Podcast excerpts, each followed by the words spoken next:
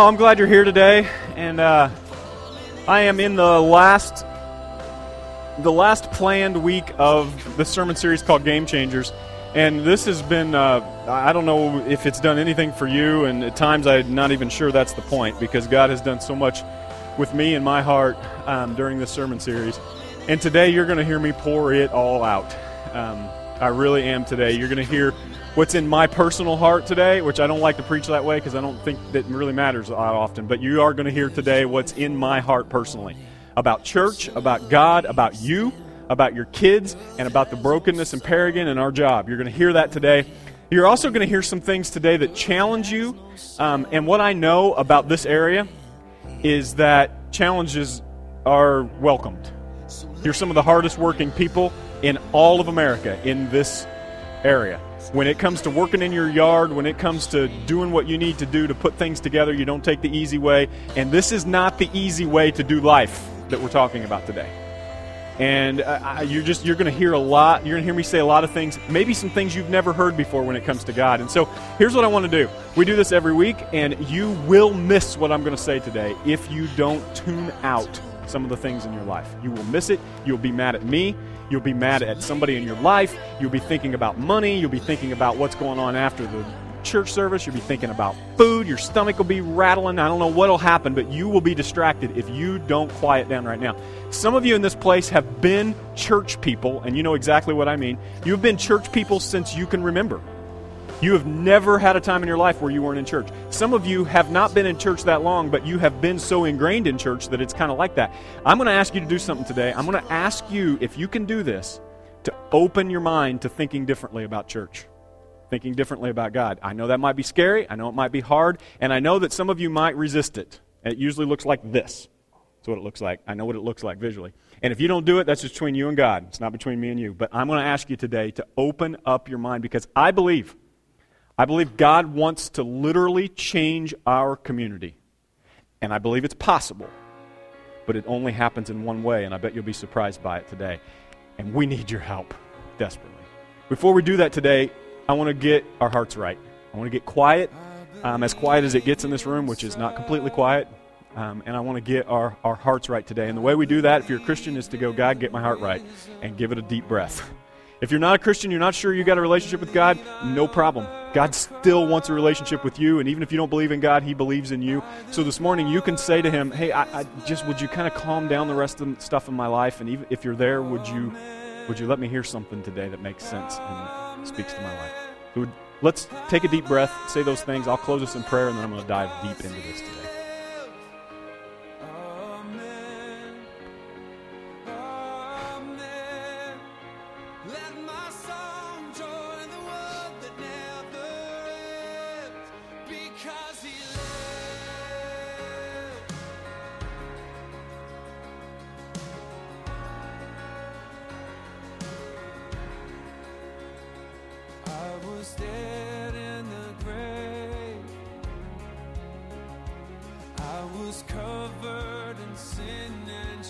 God, in the quiet in this room.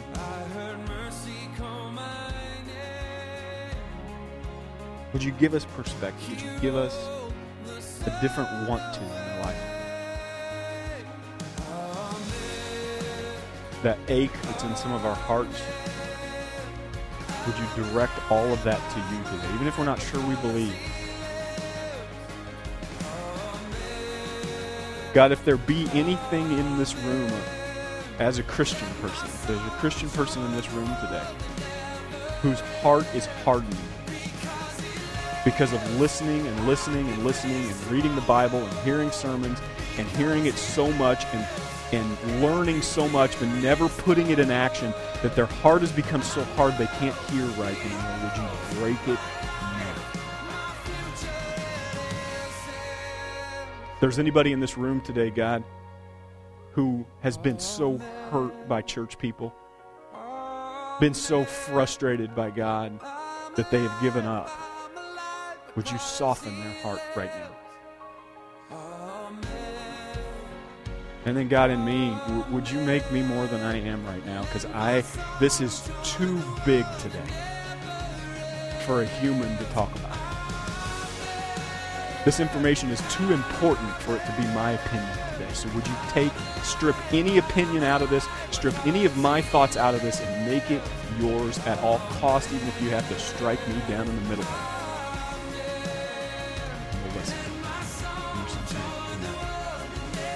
I love the church. Now, let me get this straight. I don't love church. In fact, Sunday mornings, still really hard for me. I love you and I love I love the, the body of the church, but church services themselves, I've been to so many in my life that the, I, my brain shuts off. It kind of goes into neutral on Sunday mornings at times. And I go, well, I know what that is. It's three songs, and then John's going to ask everybody to stand up and shake hands. And then John's going to get up and blabber and tell stories about his kids and make me feel a little something. And then we're going to sing another song, and then we're going to take a little bit of communion, and then we're going to sing another song, and we're going to go home. Now, yeah, that's what we do. I don't, I don't, that's not the part I love. Okay? I, I enjoy being with you guys, but I, that's not the part I love. And that's not what I mean when I say I love the church. Here's what I mean when I say I love the church I love getting around Pam at the end of this service and crying because I, in, in the midst of who I am, in the middle of my life, I can stop for a minute and say, I care about this human who doesn't even have my blood in her. I, I love when I open up Facebook and I see my buddy Nick and, his daughter with everything he's gone through. I sat with him through a lot of that stuff and I feel what he feels. And when I see him going through a hard life and doing it right, I love what it does in me because we're doing life together. That is the church. And that's what I love.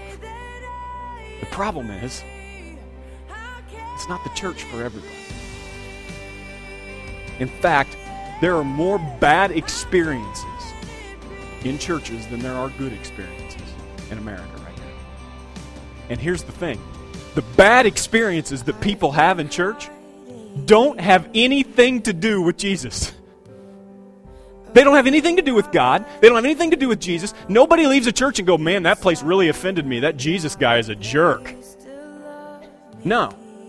It's the way the people who are following Jesus treat people that causes the bad experiences. I love the church. I believe the church is the hope for the future. One time, 2,000 years ago, the church changed the world forever. The church changed the world forever. And if the world is going to change again, it's going to happen from the church.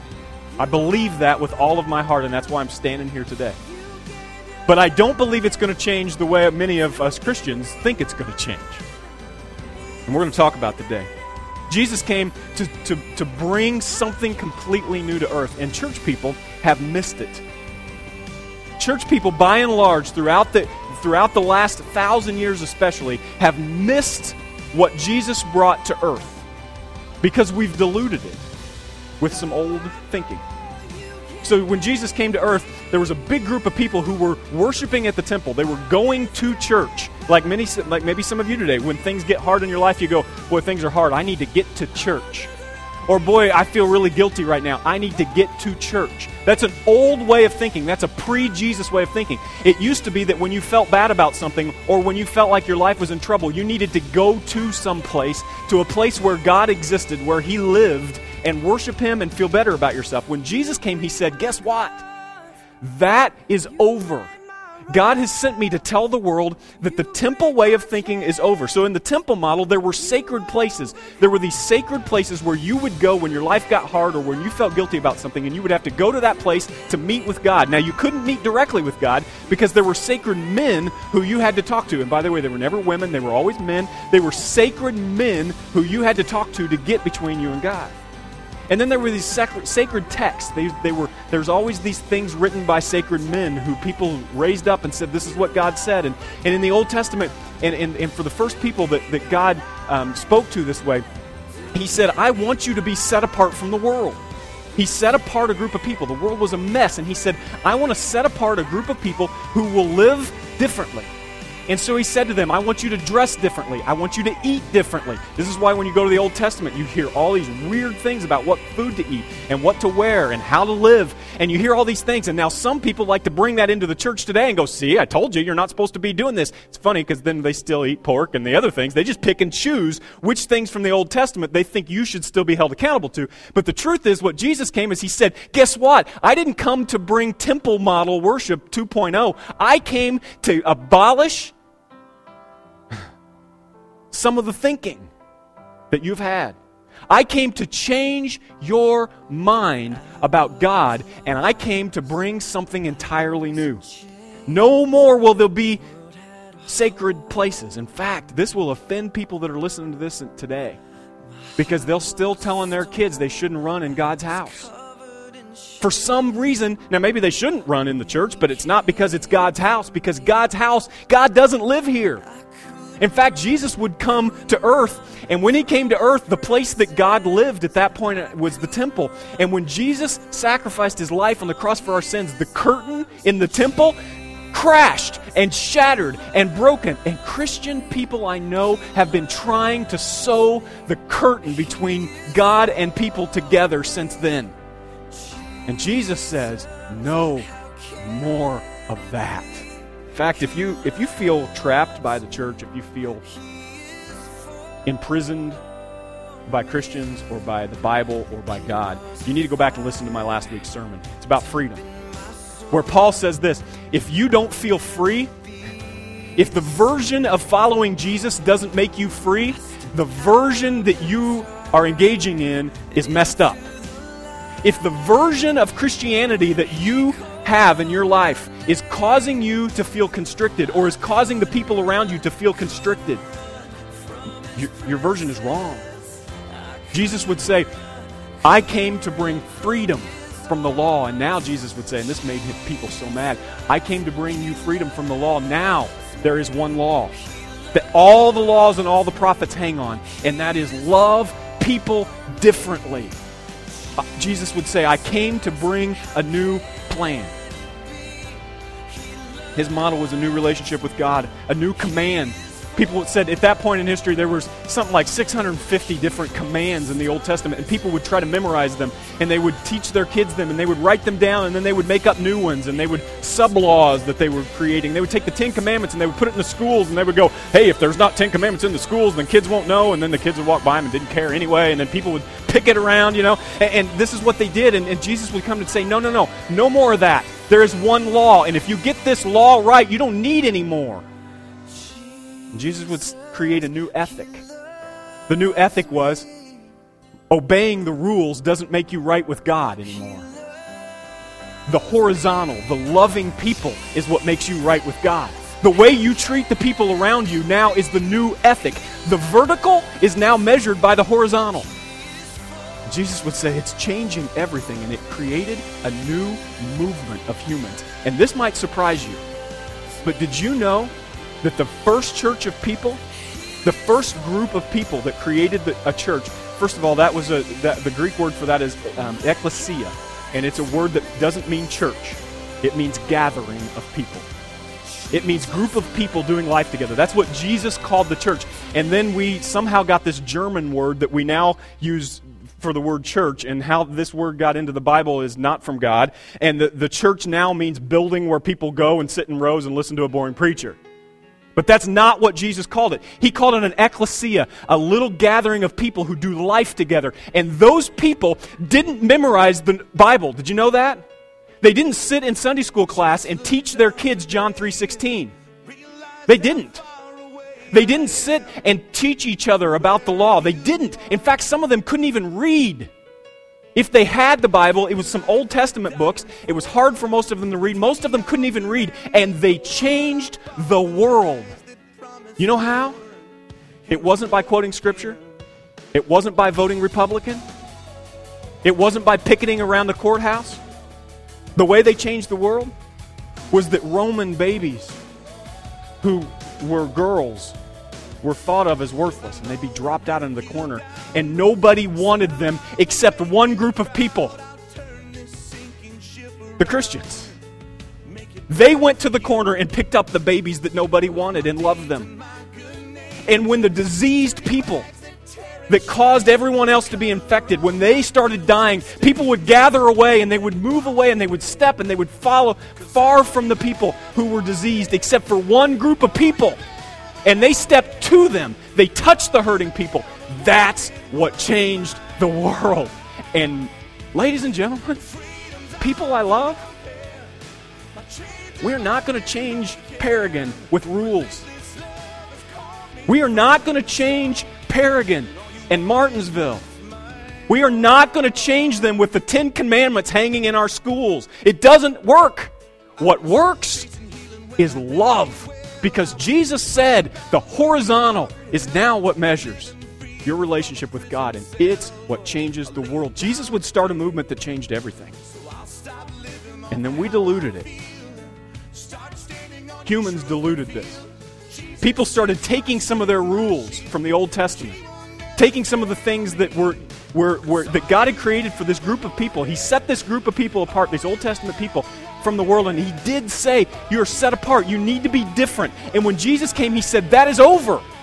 No more set apart like that. No more, we're over here and you're over there. In fact, Jesus, and we'll talk about this in a minute, when Jesus would leave, he would say, You need to go into the world now. Now, wait a minute, aren't we supposed to kind of gather in our circles and stay away from the world? No, no, Jesus said, You go to the world. Things have changed. And when we when when the church started getting bigger and Christians started infiltrating it and doing or infiltrating it, however you want to say that word, when Christians started getting getting their own ideas and their own laws and started pointing fingers at people and using the Bible as a baseball bat, when they started doing that, love lost. And when love lost, it started infusing Jesus' plan for world changers with this old mixed up thing. And when a little bit of a wrong thing gets mixed into the right thing, Christians started using the Bible as a baseball bat. And you know exactly what I mean. Picking and choosing parts of the Bible that weren't even written for them and using it as a bat to beat people over the head who they didn't like the way they lived or they wanted to somehow submit to them. But we can get back. We can get back. I believe this with all of my heart, and it's why I'm standing here today. In fact, the truth is, if I didn't believe we could get back to that, I would not be preaching. There was a point in my life where I decided I'm done preaching. Because when, when we give information, when preachers give you information and, and make you think that's the end, like, here's some information for you, now you're holy, th- that just makes it worse. It just makes it worse for you to memorize the Bible and go home and sit in your recliner and wait till next Sunday. It makes it worse. And I didn't want to be a part of that anymore, so I got out. And then I met a group of people at New Life Christian Church in Paragon. When I took a worldly job, I decided I wasn't going to preach. My dad was preaching in this place, and he got sick one week, and I decided to come in here, and I met a few people that just said, Hey, there's a hurting world out there, and we think that it's partly our job to fix it. And I went, Huh, I can preach to that. I can be a part of that. I believe that what we're about to do and what Jesus has called us to is simple and it makes church people really mad because you want to say, well, what about the rules? And what about this 10 things? And what about our bylaws? And what was about this little thing? And Jesus goes, all of that is gone. It's simpler than that. And church people go, but it can't be. But it is. Now, it's simple, but it is demanding. I told Glenn I was going to talk about him today. First time I met Glenn, I love Glenn. You know, the first impressions you get with people, they, they're hard to lose. And sometimes that's a good thing and that's a bad thing. But every time I see Glenn's face, I think of this moment. We were, we were doing this thing at, at New Life at that point called Pay It Forward. We need to get back to some of that stuff, but it was awesome. And it was like just go in and just love people for no reason and do things for them that's just ridiculous that they don't have any reason to, to have done. And we were digging a hole. And now, if you look at my hands, there's not a lot of calluses on them. I'll just be real honest. And if you look at Glenn's hands, in fact, I got to be real careful when I shake Glenn's hands because they will cut me.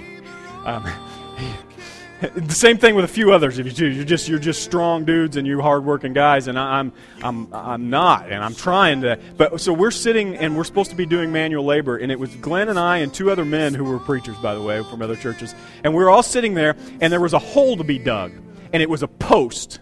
And it was a post hole digger. And when I was a kid, this was the worst thing in my life. My dad used to make us use these post hole diggers, and it's very simple contraption. If you're not familiar with it, it's this long thing that you go like this, and then they, they put like nails in the sides of the handles so that your hands get all messed up. I think they must. And, and so you, you, you get it down in the hole, and you got to be real strong, and you go, oh, and you hit it, and then you like scoop it out, and about two inches of dirt comes out with every time you do it. And then you pull it out, and you look down in the hole, and you got four inches dug in 14 hours. That's the way I grew up, and that's what a post hole digger meant to me. And we sat there and we had this big hole to dig, and you know what I did? I do I did what Christians do. Hey, there's a problem we have. We need this thing done. What should we do? Uh, here's what I did. I said, you know what? I think John Grenier probably has a piece of machinery that will dig that hole for us. Why don't we call John, get a tractor over here, a few days, he could come over here, probably knock that out for us real quick. And then I said things like, we should work smarter, not harder, right, guys? That's what we say. Hey, I got an idea. And so one of the other ministers said, You know what? I got a buddy that saw. And you know what I heard as we started talking? I heard. you know what that sound is? If you've ever dug a hole, it's the first slap of the post hole digger doing its job. Was Glenn. Glenn doesn't talk much, even to this day. He sings like a bird, but he won't. He didn't talk much, and he didn't need to. You know, while the rest of us were talking about how to dig a hole, Glenn took the simple tool that was demanding and just dug the stupid hole. In the church, we like to have staff meetings and we like to have planning seminars and we like to have elders groups and leadership meetings. We like to talk about what we're going to do. We like to make big plans. And when it comes down to it, Jesus is saying, I put the post hole digger next to the hole, just dig. It's called love. Stop arguing with your neighbor and love them. Stop looking at people who don't have the same skin color of you, picking out things that you don't like about them, and pick up the post hole digger and love. It's simple and it's demanding. And we can get back to making church irresistible again. You know, in the 90s, this is just laughable to me. In the 90s, there was this big movement in church to teach people to do evangelism. Evangelism, if you're not a church person, is this thing that Christians say when they say, This is how we go out and, and talk other people in to come to boring church. you know, like, what am I going to say to get them to come to the boring church, you know? And that's what evangelism was in the 90s. It was like this thing that you, you had to try to talk people into coming to church. And how do you tell your story? And what kind of evangelism are you going to be engaged in? And I mean, I took all the classes and I took all the notes and I taught it all and I did all this stuff. And as I was preparing the sermon, I realized, I bet Jesus is standing over the railing of heaven. I'm not sure there really is one, but in my mind there is He's standing over the railing of heaven going, What are these guys doing? I showed them how evangelism works, if that's the word they want to use to it. This worked in the first century with no classes on how to tell your story. And, oh, I'm a talker kind of evangelism. And, oh, I'm an inviter kind of evangelist. Jesus goes, no, you're all being ridiculous. Love people, and the church becomes irresistible. People start coming and don't even know who Jesus is. They just want to be a part of that thing. If you want the gospel to gain traction again in America, oh, this is going to make people mad. And I, this is one of those things. As a preacher, I don't put everything on the screen. And so this is one of those things I knew if I didn't put this on the screen, I wouldn't have the guts to say it because there's so many of you that are going to be mad at me about this. But some of you have said things like America's going to hell in a handbasket. You've said America's not what it used to be. You've said America needs to change, and America, and you all have something to say about who's in charge. Like somehow voting the right person in charge of our country is going to change everything. It hasn't yet, and it's not going to. Like eh, some of you say, what we need to do is picket around the Capitol building, and like like somehow yelling and getting madder and acting like you're not part of the problem is going to help the situation. So I wrote this down today because I believe it comes straight from God. If you want the gospel, if you want Jesus to gain traction again in America, you don't do it with picket signs, ugly Facebook posts, and bad voting thoughts. You do it with love that's how you gain traction with the Word of God back in America. And if you aren't willing to do that, if you aren't willing to do that, you're not just distracting from the cause, you are setting the cause of love and Jesus Christ back. So please, if you love America, and I know you do, you've got flags flying in front. If you love America, stop talking about like it's all going to change because somebody different's in charge. Stop acting like the world is going to change or that America is going to change just because of a few laws that need to be changed or because people don't agree with you. What changes people is the way you treat them. So I have five things I want to say today. It's funny because I've already said a lot more than that, but I have five more things I want to say today, okay? And I usually, when I prepare a sermon, it takes me a long time, and I usually have to kind of. The truth is, I had 30 things that I wanted to say today. I know, I promise I got it narrowed down. Many of you went, oh my gosh. And my big pr- preparation this week was deciding how, I, how many of these things I was going to tell you and deciding which ones. Five things that I think we need to do to redefine the church. I told Risha this this morning. I said, I've got five things I'm going to tell people today and the way that we need to redefine the church. She goes, Huh, that's funny. After you told me those five things, I wonder if you may be redefining your job. Maybe? No, not here. The first one is the word church. Here in New Life, I don't want to say we're going to church anymore. I don't want to talk about it like a place that we go. Because Jesus didn't talk about it that way. And I think when we talk about it like a place that we go, what it allows you to do and what it allows me to do as the preacher, it allows you to sit in our orange, ugly pews and do nothing but hope that something happens to you. This is old model thinking. If you come to our church and you sit in our pews and you just go, huh, nothing happened today, it's old temple model thinking. It's not what Jesus brought. Jesus said this. In 1 Corinthians, actually, Paul says this the, about the church. It's not a club. He says, You are the body of Christ. We sing a song like that today. You are the body of Christ. Each one of you has a, your own part. You're the body of Christ. If you're a Christian and you're in this church and you're a part of this church and you just come to church, you're missing something. And according to Paul, the church is missing something that God has uniquely defined in you that you should be providing to us. If, if you're a Christian, if you're a follower of Jesus, you proclaim that and you come to this place and you're not serving, you're like an, amp, like an amputated body part. And you know what that is? Just gross. like an amputated arm, just flailing about. Not useful, not meant, not doing what it's supposed to do. If you feel like you're coming to church and you're missing something because you just come to church, then you've, you have missed something. The temple model was about consuming. It was. It was about going and seeing what God could give you. Jesus' model is about engaging. It's about engaging, it's about plugging in, it's about doing something, anything that God has given you.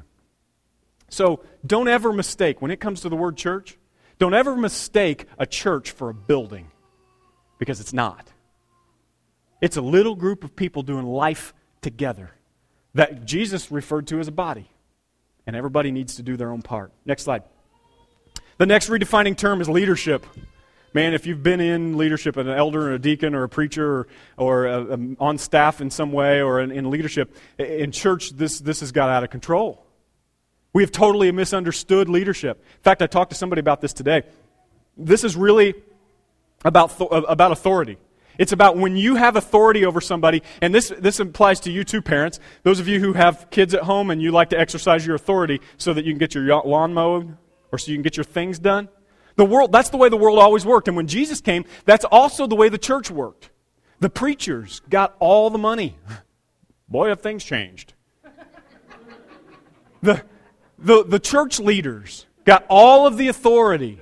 And I'll tell you what, if you're a church leader, and you can get up and you can tell people things that are from God, and you can put your own twist on it, and you get to tell people who's going to heaven and who's going to hell based on the way they live their life, you got power.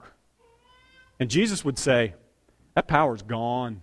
And so, guess who crucified him? It was the church leaders, pretty much. I mean, they didn't crucify him, but they got him in trouble and they hated him and they kept moving him around. It was mostly the church leaders who said, We got to let this guy go because he thinks we don't have authority anymore. Here's what Jesus said Jesus called all these people together and he said, You know that the rulers of the Gentiles lord it over them. The way the world works is that authority, if you're a boss today, this is just for you. If you have people who are working for you or working under you in some way, this is just for you. Jesus would say, The Gentiles lord it over them, and their high officials exercise authority over them. You go do this if you're a dad or you're a mom. You kids, you go do that. You go clean your room. You go mow the yard. You go. I remember this kid, this guy one time that said he, his his remote control was his son. This was back before you had a TV with a remote control. He said, "Oh, I got one of those TVs, a fancy remote control. Hey, Harry, get up, turn channel five. You know that's that was his remote control. Eh, that was him exercising his authority to get something. This is the way the world works. In fact, his disciples would go, Yeah, Jesus, that's why we're following you. Because if you're king one day, then we get to have that authority and we get to rule over people.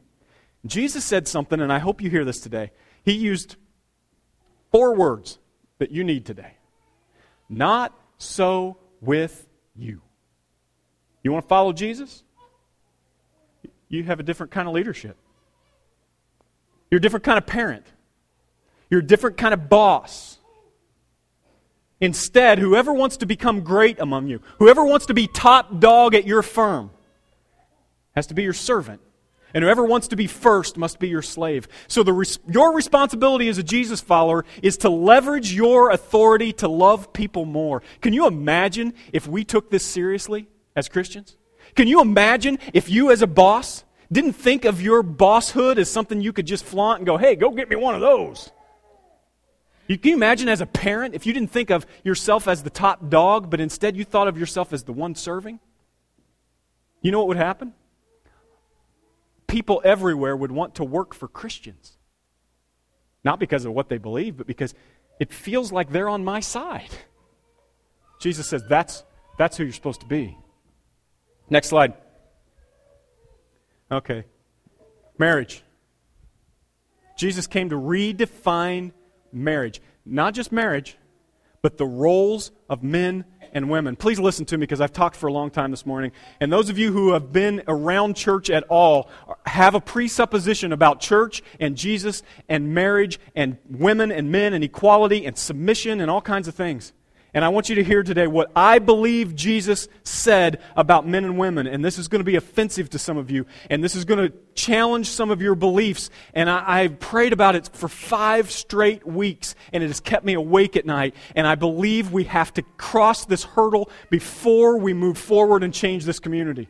And here it is Jesus, when he stood on this earth, was standing in a place where men had put themselves in charge. They had put themselves in charge religiously. They put themselves in charge politically because they were stronger. They weren't smarter. They didn't have anything but more muscle. And they used their brute force to be in charge. And the leaders, uh, the men leaders, even said, God wants me to be in charge. And God set it up with the Old Testament so that men were in charge. And when Jesus came, he said something that caused, out of all the things Jesus said, this caused more disciples to leave him than almost anything else he said. He said this There is no more male or female when it comes to roles. There is no more male or female. And so they said, But what do you mean, Jesus? Who's in charge of the home? And Jesus started talking about how things had changed now that he came. And when he did, he said, It's a level playing field. No more, he's better than her. No more, he's in charge of this and she's in charge of that, but really we'll just give her some things to be in charge of so she feels like it. No more. It made Jesus so mad that he got red in the face.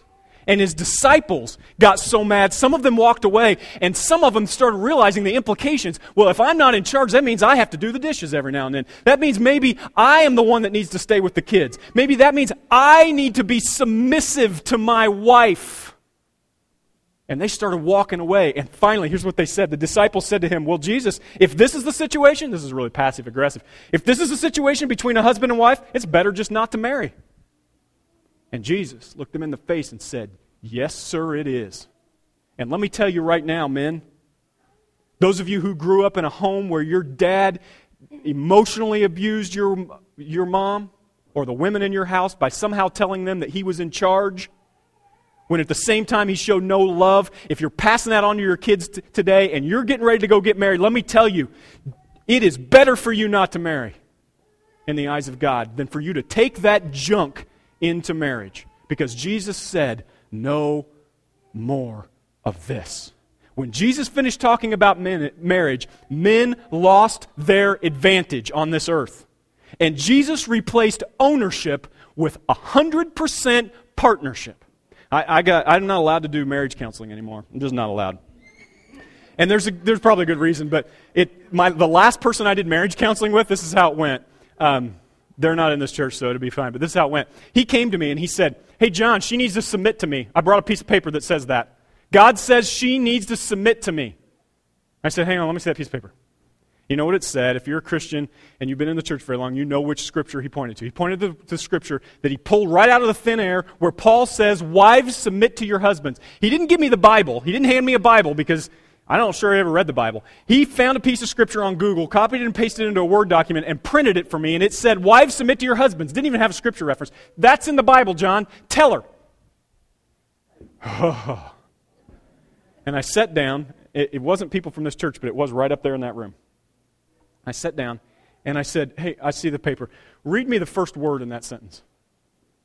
He goes, and by the way, his wife was sitting in a chair like this, scared to death. I said, Read me the first word in that sentence. And he said, Wives. And I said, Mind your business. Mind your own business. Not even written for you. So shut it. That's why I don't let me do counseling anymore. Huh? They don't let me do counseling. And then I said, Now let me get the Bible out for you. Because this piece of paper doesn't say the, what the Bible says. And the very first piece of scripture in that. Next slide there. Ephesians chapter 5:21. This is the verse he was talking to me about. What he read was the next verse, verse 22. But he didn't read the first verse. It says, "Submit to one another out of reverence for Christ." That means 100% equal. That means no more making up things, men. That means no more, yeah, but God said to these people in the Old Testament. Jesus said, it's a new world. I've come to do something new. I don't mean to get loud. I promise myself I'm not going to. But here's the thing the world will not change via Christians until men get this right. I'm hoping today, I'm praying today, that not by my words, but by Jesus' words, that some of you men fall on your face and repent and then go home and beg your wife for forgiveness that you have blamed God for the way you've treated her. And then maybe we can redefine what love is in the church and what marriage is in the church. Because marriage, Jesus said, is no longer characterized by a woman submitting to a man. Marriage, Jesus said, is now characterized by mutual care and submission, not male domination. No more. So, now, it's a submission contest. Risha and I have been married 13 years today. Ah. You should be clapping for her because she's got this thing. Yeah, you know, and and and I'm not our marriage is not perfect, and I don't want you to get that impression, but I can tell you this. I have never one time in my life said, honey, read Ephesians chapter 5. I can't even say finish the rest of that. I've never one time said, well, you know what? The man is the head of the household. So you can give me your opinion if you want, but the decision is mine. She's back there, and I still whispered it. and I'm not saying it because I'm scared, I'm saying it because she is the love of my life. And you know what I feel about her? If, if our marriage was a door, I would say, honey, you go first. Honey, you go first. And she would say this to me, and she does every day. No, honey, you go first. And so our marriage contest the contest we have in our marriage is a submission contest. No, let me submit. No, you let me submit. No, you go first. Now, neither one of us ever go through the door, but we, you go first. No, you go first. And let me tell you, we don't yell at each other. We don't argue each other. We just don't. Because in the middle of who we are, we realize that God has called us to submit to one another. And for everything I have in this church, if I'm here another 30 years, this church feels differently about women than most churches. But we still have some stuff left over. And it is holding us back. And in my time here, whatever time that is, I want it to change. My daughter's growing up. And if She will not live like this. Jesus said no. And I'm enforcing it. I got two more. Spirituality. The word spiritually, there are words everywhere. We need to redefine it. Spiritually, it's not about how, not about what you know. It's about how you love. We like to think of the most spiritual people as the people who know Scripture the best. We like to think of the spiritual guy as the one standing up with a microphone on his head, but it doesn't mean, this means nothing. My words have nothing to do with my spirituality. Before Jesus came, this was spirituality. Getting up and standing and talk to you, that was spiritual. I was spiritual because I knew more than you. Jesus said no more. Spirituality is not measured by what you know anymore. This is why I think it's dangerous for us to teach our kids the names of Moses' children without teaching them how to love the next door neighbor. This is not what Jesus wanted for us. Bible bowls where we memorize the books of the Old Testament and the years that they were developed mean nothing. In fact, set us back if we aren't loving first. Jesus said, now Love is measured different. Spirituality is measured different. Paul would say this. He would say the fruits of the Spirit. You know what that means? It's how you know that you're spiritual. The way you know you're spiritual is this love, joy, peace, patience, kindness, goodness, faithfulness, gentleness, and self control. Yeah, but what about intellectual things? What about schooling? What about Bible college? What? Nope, none of those. It's all outward. Here's the list of those. Here, next slide. They're all horizontal things, no more vertical things. They're all horizontal. These fruits of the Spirit are sacrificial, they cost you something. If you want to be spiritual, you don't read more devotions. That doesn't make you spiritual. So if you're leaving this church ever and you go, boy, I need to be more spiritual. Hey, can you give me a book that I can read to make me more spiritual? Nope. Hey, can I have a quiet time and a journal and that'll make me more spiritual? Nope. You want to go be more spiritual? Go dig a hole for somebody who needs it. Go find somebody who's hurting, then you're more spiritual. That's what Paul says. They're sacrificial, they're cross cultural. That hurts some of your feelings because you love to talk about Muslim people. You love to talk about their religion and how it's infiltrating America and how it's. And God says, you know what? You're not any more spiritual. You go love on them and you let me deal with the rest. Stop talking about people who don't look like you. Stop talking about people who don't believe what you believe or feel the way you feel. Love them instead and love everybody you walk in front of. That's what makes you spiritual. Never be fooled by a man or a woman who seems to know a lot but doesn't love a lot. I'll say that one again. That's good, wasn't it? Never be fooled by a man or a woman who seems to know a lot but doesn't love a lot. Last thing we're going to redefine is the word holiness.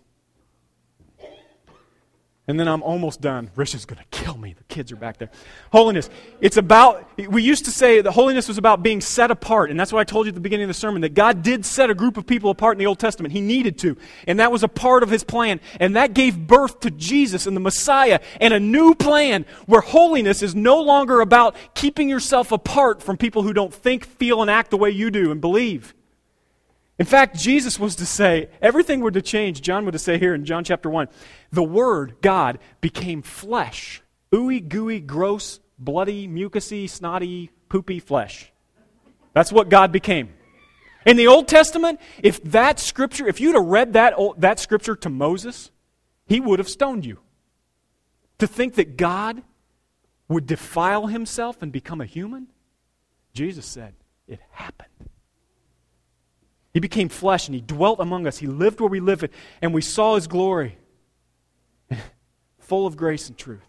The entire Old Testament was written for a nation that God had called to be apart from everyone else. But Jesus said, It's a new day. And when he left, next slide, when he left, Jesus said, Stop being apart. Stop gathering all the time. Stop just sucking in and making sure. Now, I, am not going to ask you to raise your hand this morning, but I'd like for you to ask yourself if you're a Christian and you've been a long time, how many non Christian people do you know? Now, I don't mean the guy at the gas station you get gas from. How many non Christian people have you had breakfast with, lunch with, dinner with in a long time? Jesus said, This is the new measure of holiness.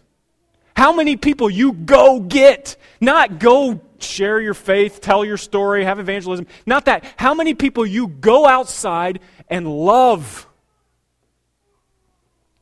He says, Go therefore and make disciples of all nations. That, we read it all the time, but the disciples, his disciples, would have said, No, you don't mean that, Jesus. You mean like of Montana and California and the places just around us, right? Because those people don't look like us and they worship a whole other God. And they, Jesus goes, No, all nations. Baptizing them in the name of the Father and the Son and the Holy Spirit, teaching them to observe all I've commended you. And I am with you always, even to the end of the age.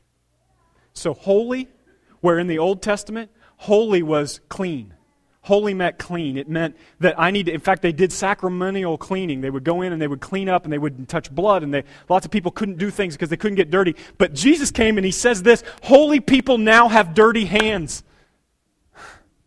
Dirty is the new holy. In fact, let me just say this right now. This guy on stage right now, this and this like clean outfit right here, this is not holy. Megan, Morgan Peden. Sorry. Morgan Peden. I still get him confused. Morgan Peden, whose hands are dirty with your kids' diapers. That's holiness. My, do- my, my wife back here, who's been up since 5 o'clock in the morning cutting things out and wiping your kid's nose right now, that's holiness. This isn't holiness. I'll do that. I'll do holiness later. This isn't holiness. And don't you get confused that being in a pew that, that doing something that makes people think you're a Christian makes you holy because Jesus says, dirty is the new holy. Go get your hands dirty. Okay, band, you can come up. That's a good sign, right?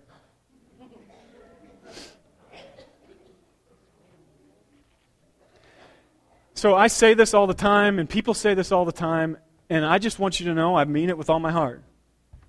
That I believe we can really make a difference in this community. I believe we can change the world again. It was changed once. 2,000 years ago. And then we kind of, it got diluted with a bunch of rules and stuff that we started making up. I believe we can get back to that. Churches in America are doing this. They're starting to get back to loving people first, and it's changing their areas.